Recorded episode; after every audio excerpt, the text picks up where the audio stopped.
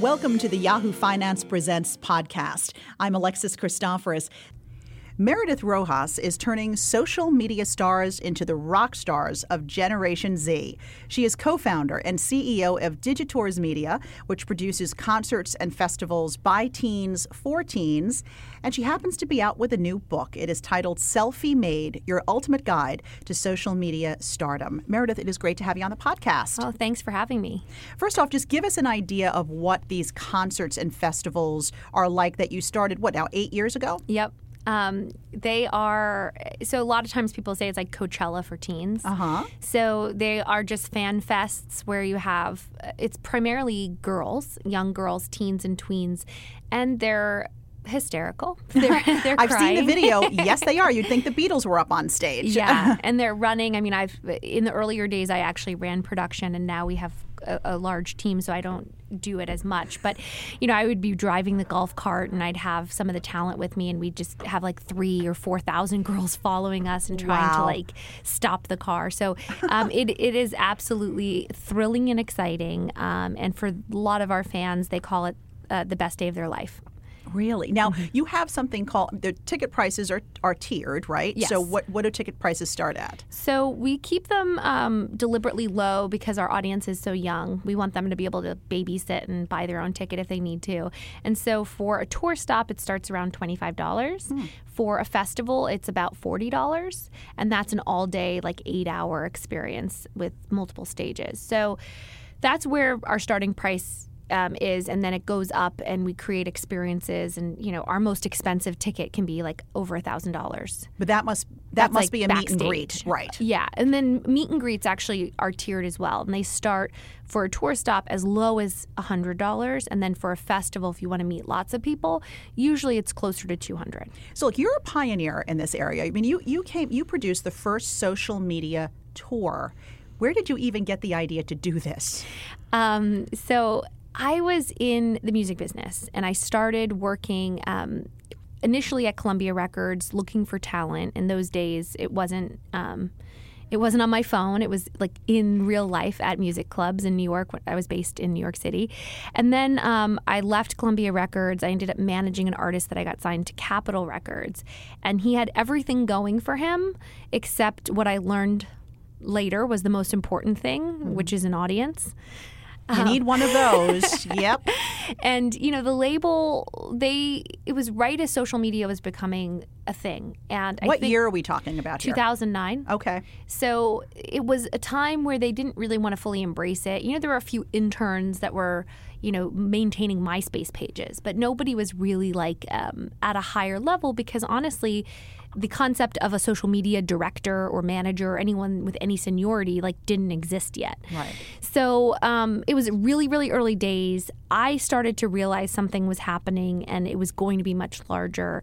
But I was young and nobody seemed to really take me seriously.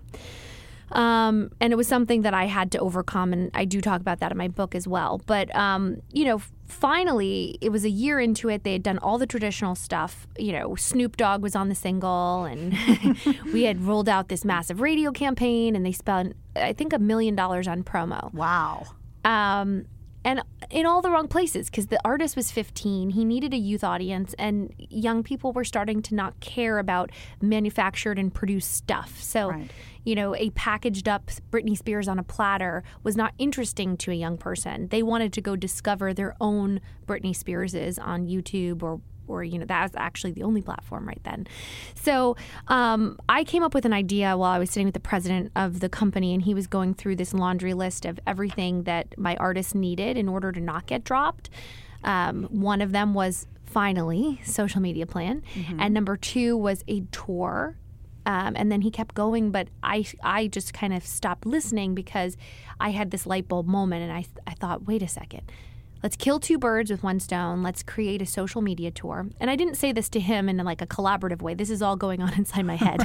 You're like, I can branch out on my own and yeah, I'm like, this. okay, I got it, I got it. Um, I left, called my artist. I thought he was gonna like, you know, be so ecstatic. He was gonna be so happy that I had saved the day, and um, instead he fired me. Wow. because he too would learn learned that that's not the traditional way you do it. Yeah, and there was stigma. He's like, I'm a real artist. I'm not going to tour with YouTube stars. Like, what does that even Okay. mean? Um, he just he thought he was better than that, but ultimately he got dropped. We parted ways, and since I had no job, I rolled up my sleeves and decided I would kind of see this idea through because nothing had been done like this. No tour, no experience had been created with these new native born social stars. And um, I truly believe that these numbers were not like bots. Like I thought that there were true people on the other end of that, you know, YouTube video that were really um, connecting with it in a meaningful way. So we created the first ever tour. It was in 2011. YouTube was our title sponsor.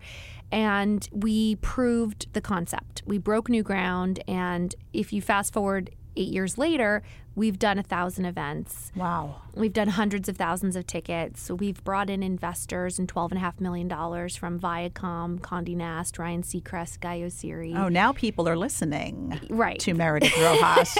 I see how that works. And these venues, they're large venues that you're filling, right? Right. Yeah. I mean, the tours are on average are a few thousand, and then our festivals are like usually twenty thousand people at a time. Now, how do you sift through all of the social media stars, wannabes, and decide, yeah, you would work in one of our concerts or festivals?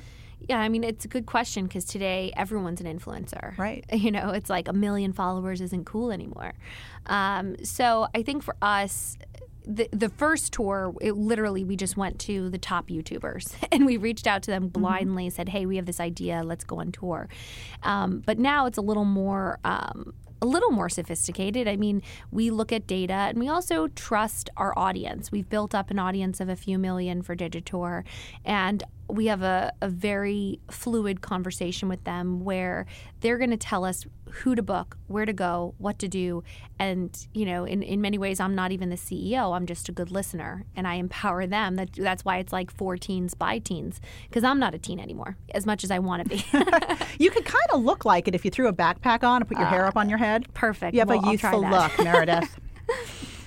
um, so your book is about a, sort of a how-to guide if Mm-hmm. you think that you might have what it takes to make it on the internet. And for probably a lot of our listeners, um, they're thinking their children are the ones who would be having these career aspirations. Uh, we were actually talking offline earlier, and you were saying how is it the number one career choice for Gen Zers? Is what to be a social media star. Okay, and your book, I'd have to think, is going to do really well if that's the case, because your book is supposedly telling folks how to do that. Give us some tips. Share some tips with us now as uh, how people can do this. Yeah, absolutely. So, you know, I think a lot of people think it's this mysterious, like, thing. You have to go viral in order to be a social media star. Like, you need all of this, like, you know the world and the universe like sort of the lo- win the lottery of youtube and Yeah. Sure, that is one way. Like there are three ways, and I break it down in my book and I make it really simple. Number one is you can go viral. So, yes, that thing that is shrouded in mystery that everyone attributes to somebody's social media success is one of the three ways. But it's not something that you can actively plan for. Um, and if you are, then you're probably wasting your time. Um, there are things you can stack in your favor, like um, you know, getting in the conversation, joining in on dance challenges, which are happening constantly, Right. Or challenges like. Um, this is a slightly older one, but some of the stars that I talk about in my book who actually contribute and I'm friends with, they broke through with the Don't Judge Me challenge. Okay. So it's these little things where all of a sudden they catch fire. Everyone does it. They they do a video and um, And what is People- it? There's something about their video that's going to stick out. Well, because it's a hashtag that sort of um, all of these videos are connected by, once it starts trending, people go to that hashtag and they search the content. And so if you have a good piece of content and you jump in early, like if you're, I always joke, like if your grandma's already posted like the In My Feelings challenge, like You've missed the boat. It's probably too late. Like no one's going to discover you at that point. Right. But if you can get in really early, like right as it's starting to take off, um, you know, you can piggyback on the the sort of collective social media conversation that's taking place. And that can give you a, a, better shot. So that's within sort of like the trying to go viral, stacking the odds in your favor. And I go into more detail in the book. Number two is you can be a big fish in a small pond what I, what this means, and it, you know, this can apply to all facets of life, but it certainly applies to social media too. Um, if you're going to upload content to YouTube, which has more content on it than you could even consume in a lifetime. Mm-hmm. The chances of you standing out, getting any attention, or having YouTube kind of give you love as a platform, it's like small to none. It's a needle in a haystack, Meredith. Let's get real. Yeah, you're probably not going to get any traction. So right. I say still make content there. You shouldn't just abandon it, but you shouldn't look at that as your ticket. Your ticket will probably come from a newer platform that has an audience that's much more sizable than yours. Um, Musical.ly, not too long ago when they first launched, um, which is now TikTok, they they had some creators that joined early. One of them um, is baby Ariel.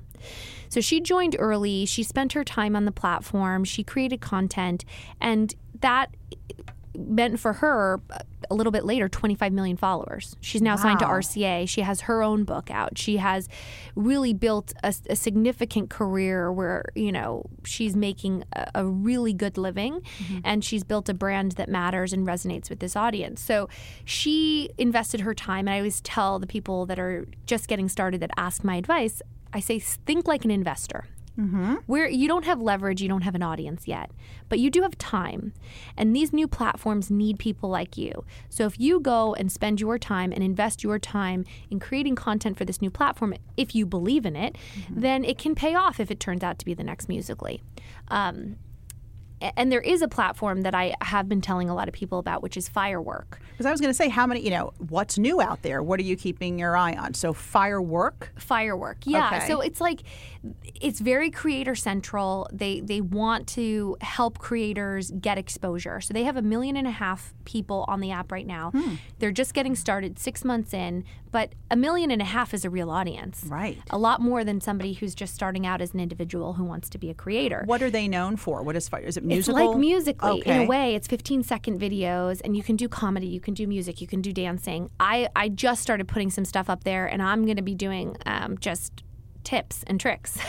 Okay. so that doesn't fall into any category, but it, they're encouraging everybody who's a creator to to put stuff up. And and it's great because they have challenges. They have um, a, way to collaborate with other people. They have tools that are really um, you know helpful for a new creator. So if you could spend time on a platform like that where you have a much better chance of having the platform reach out to you help you get featured help give you exposure um, all of a sudden you could have the same experience that baby Ariel had where you're getting these boosts and then you're gaining traction in you know while you sleep how important is it to be on multiple platforms or should you are you better off focusing on just one um, well, so I always say that, you know, you can't just be on one platform, but you will absolutely find one platform you like the best.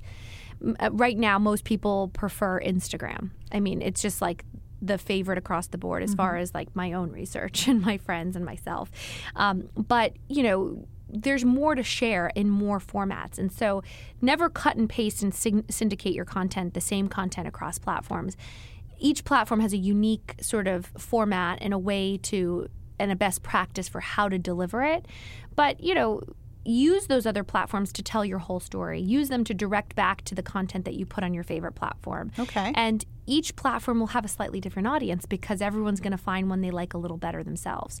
So it's a way to just kind of stay active across the board. And it is important. You can't just kind of like shut the door on every other um, platform. I haven't heard you mention Snapchat in all of this. What's your take, and is it worth um, social aspiring social media stars to bother with Snapchat? So Snapchat is super important um, as a chat function.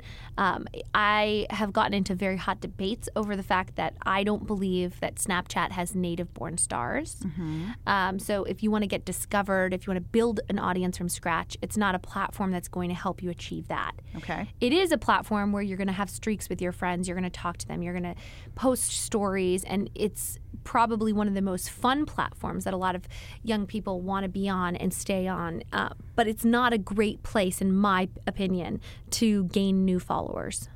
Um, so I'm wondering how one even decides which platform is right for them, because as you were saying, each is unique, and maybe they have either unique audiences or a unique way of for them to engage with their audience. Yeah.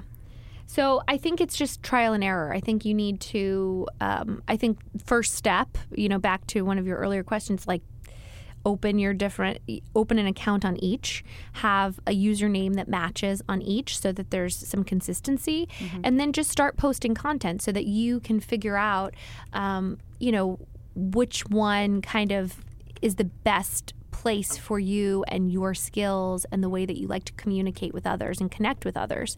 Um, and then ultimately, if there's a few that like you just, oh, like recently, more than recently, I've had sort of my own Twitter. Uh, I've been on like a Twitter break because I just I feel like it as a platform at one time was really important and it was a great way to communicate. But I feel like a lot of people have left Twitter and also just with posting stories on Instagram and focusing a lot of time and energy there, and a lot of other people doing the same thing, it almost feels naked to just post text. It's like I need to have some video or some photo or something visual to accompany it.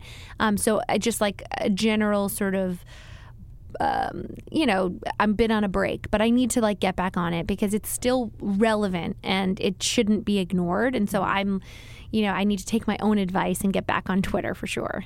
You know, as a as a parent of three, I see my children on social media all the time, mm. and I worry. I worry about how long they're spending on social media. I'm wondering uh, the connections they're making on social media. How do you sort of help to change the narrative and the way people sort of this negative stigma that comes with social media. If it is if it is indeed the number one you know job choice for Gen Z, I think the older generations need to start making peace with it. Of course. Yeah, I think that it's one of those things that scares a lot of parents and for good reason. I mean, the internet is an entire other world, right? And so there are really bad things and there are really great things.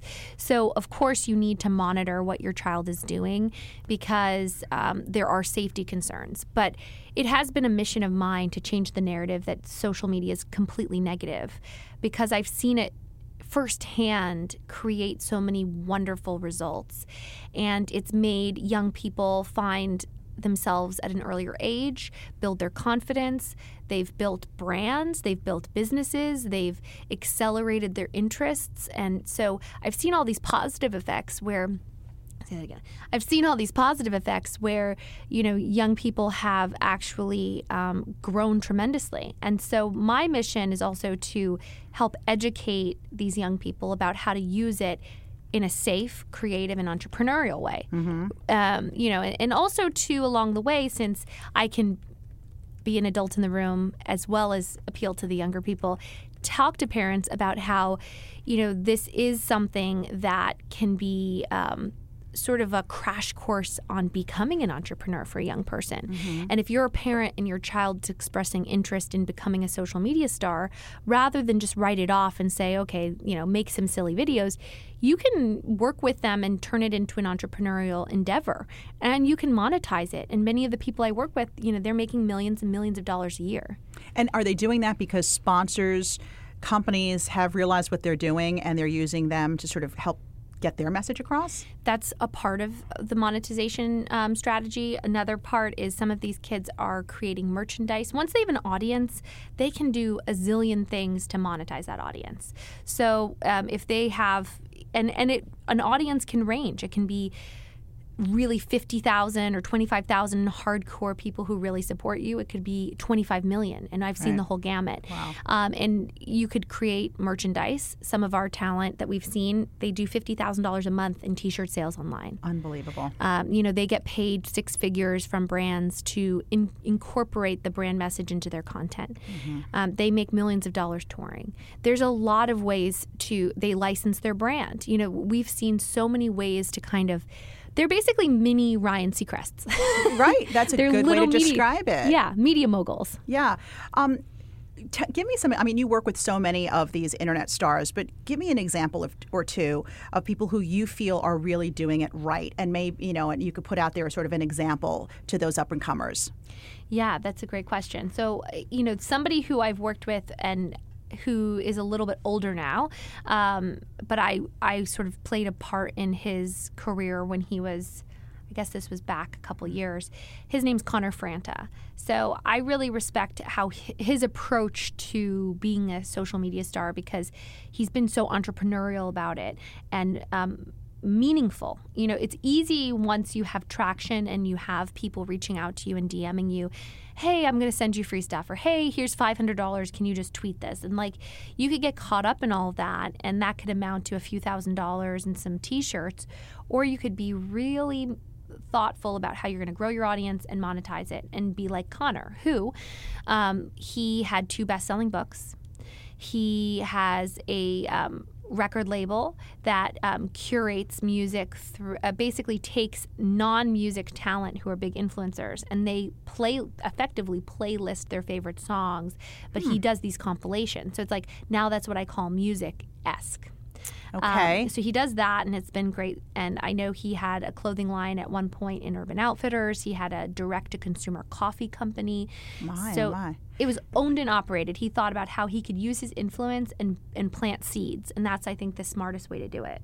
Interesting. I love his what he's doing with the music. I would imagine he needs the rights to that music to do that, though. Yeah. So a lot of the music's actually up and coming artists. So okay. the labels were happy to get this. Probably at this point, they're like, "I'll pay you." I don't even know the, the the way that it's working, but it was just genuinely stuff that eh, cool indie music, and he was, you know, helping to shine a light because he had the audience and with so much music so much content so much stuff on the internet having somebody who's a trusted voice say here you like what i like here's some amazing music and his concept actually really worked because they, they wanted that so, speaking of music, you yourself now have a record label. That's got to be pretty amazing for you. I mean, given where you've come from, starting out in the music world as a producer, tell us about that partnership with Disney. Mm-hmm. That's exciting. Yeah, yeah. So, I think for me, just the the whole last eight years has been a whirlwind, right? So like this space of social media influencers and kind of being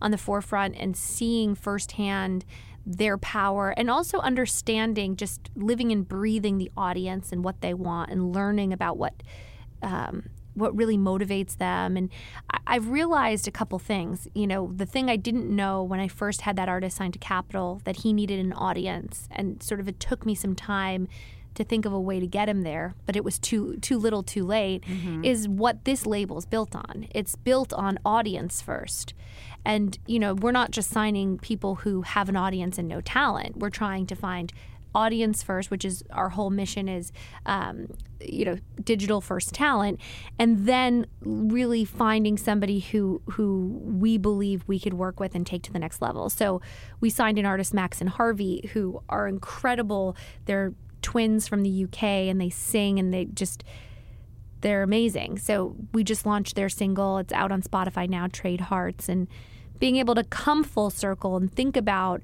um, a smarter way, um, an audience-driven way to to sort of um, launch a music project is is absolutely amazing. So again, how did you find them? You worked backwards. You wanted to see if they had a big enough audience. It's all about audience. So for right. and a lot of the projects I do across the board, that's the number one requirement. Maybe because I'm so scarred from what happened with my artist on Capitol. Right. Um, but yeah, just taking the guesswork out and saying I don't need to be the you know stuffy person in the boardroom making decisions for you know a culture that I'm not a part of. It's the opposite. I want to be in that culture. I want to be obsessed with that culture. And, you know, I want them to tell me what they want. And I just want to like deliver it. So that's what we do with our concerts. And then on the music side, that's what we're doing with, you know, the signings. So Max and Harvey, they started to bubble up. They were on Musical.ly. Musical.ly literally was responsible for all the big stars of the last two years. Mm-hmm. Um, and so they broke through on that platform and everyone started talking about them. Um, we booked them on Digitour. We got to work with them in that capacity. And I just had goosebumps. I, I knew that they had something special and they stood out from everyone else. So I thought they would be a great first signing for our label. But of course, that's, you know, that's the problem for, for these folks is what comes first, the chicken or the egg? So wait a minute, you're telling me I need a really big audience before I can start to really sh- shine, I guess, or grow? I mean, you know, how does one go about? I guess I would imagine you need a very clear message. I mean, shouldn't you be going into this understanding what your message is and what you are trying to convey to an audience to attempt to build an audience, to build a following? Totally. And I think a lot of these kids, they don't even think about it, right? Because right. it's just second nature. They're born, they're they were born with these cell phones in their hands, basically. Right. Um, so it's just fun initially, but then when they take the step and they say, "Hey, I, you know, I have friends and I have." family who follow me and maybe I get 30 or 40 likes on my Instagram photos. Uh, but how do I pour gas on this fire? How do I make this a career and how do I emulate the success of some of the people I admire and follow? So that's when I, the first question I ask talent I work with is like, why is someone who doesn't know you personally going to want to follow you? Great question. You have to answer it, right? Mm-hmm. And makes so, you think. Yeah, it Forces does. you to think. Yeah. Bec- because I think then all of a sudden they realize, like, why would I want to follow somebody? And so, you know, Mm-hmm. figuring mm-hmm. out and extracting from what they want to post or what their skills are. Um, what their brand is. And so I teach a lot of these young people, and I'm on a tour right now doing tons of like um, talks and workshops and speaking to thousands of young people. And this is one of the things that we work on together in these large sessions is what is your brand and what does it even mean? How do you explain a, a, personal brand to a 12 year old? Um, you know, and so we've been, I've been breaking that down for them and trying to help them understand you have to really be specific, find your niche, and then you can start posting. And then slowly you'll build your audience. And there's all these tips of how you can get your own little micro boosts to, okay. to supercharge it because it is a tipping point for a lot of these young people when finally people they don't know personally do start following them that's when I think you've crossed over, right? When yeah. just your your immediate group of friends are not the only ones following you. And what I'm hearing though is that a lot of this. Um, can be said for whatever industry you're trying to get into. Uh, you know, you're being entrepreneurial, and that is really at the crux knowing who your audience is, putting yourself in their position and saying, what would I want out of this product, this experience, yeah, right? So exactly. a lot of it is still good old fashioned business. Yeah, absolutely. And that's going back to why this is a positive thing for young people and why parents are starting to get on the bandwagon is wait a second, this is not just, you know, wasting time posting selfies. Despite the name of my book, it's actually a play on being self made. It's about being an entrepreneur. Right. And it's about thinking about it almost like, you know, Instagram or whichever platform is a game of entrepreneur for your child and you can teach them um, how to how to kind of grow and what it means and how we can ultimately monetize some of what they're doing and that you know they could build brands and build businesses using the internet with Wi-Fi and an idea, and, and they can do that before they're even, you know, graduating high school. Mine are talking to me already about it. I hear you. So you're in LA now, yes. right? Are you? Where are you from originally? So I grew up on the East Coast in New York and Connecticut. And you're an NYU gal. I am, yes. So am I. Oh, awesome. We're both just a few blocks away from our alma mater. Um, what's next? I mean, Digitours has grown leaps and bounds in since you founded it. I guess less than a decade ago. Yep. So what is next? You've got the record label. We know that's fairly new, unless you're just sort of happy where things are right now. Uh, I think that um, I just am constantly focused on. Um, what hasn't you know holes in the market right? So when i started digitour this hadn't been done. And it was one of these things that was so exciting because it was a concept i had to prove but it proved to be something that had a lot of traction. And so i think with selfie made um, digitour is still producing festivals and, and it's absolutely like a big part of my life. But with selfie made i also feel like i'm experiencing some of that what I experienced with Digitour almost a decade ago, which is there's a need for this. There are no resources out there for That's these right. young people, and the largest demographic in the entire country is Gen Z now. We they just outpace millennials. That's correct. So there's millions and millions and millions of young people who want to understand this and want to learn. And so Selfie Made began as a book, and it was at, it's out now, um, but now it's also a podcast Okay. and it will be launching the first weekend of November um, with Podcast One. Great. And it's also we're we're launching a camp. So next summer we're going to be doing one week in New York, one week in LA, crash course on how you can become a social media star. Well, you have got your finger on the pulse. You are like the queen of monetization. I can't help myself. I like building brands. All right, great. Well, this has been a lot of fun, and uh, of course, this is this is an industry that continues to evolve, and you'll be a big part of it. Meredith Rojas of Digitours, thanks so much. Thank you. Thanks for listening to the Yahoo Finance Presents podcast. Be sure to rate, review, and share this podcast, and remember to subscribe so you never miss an episode.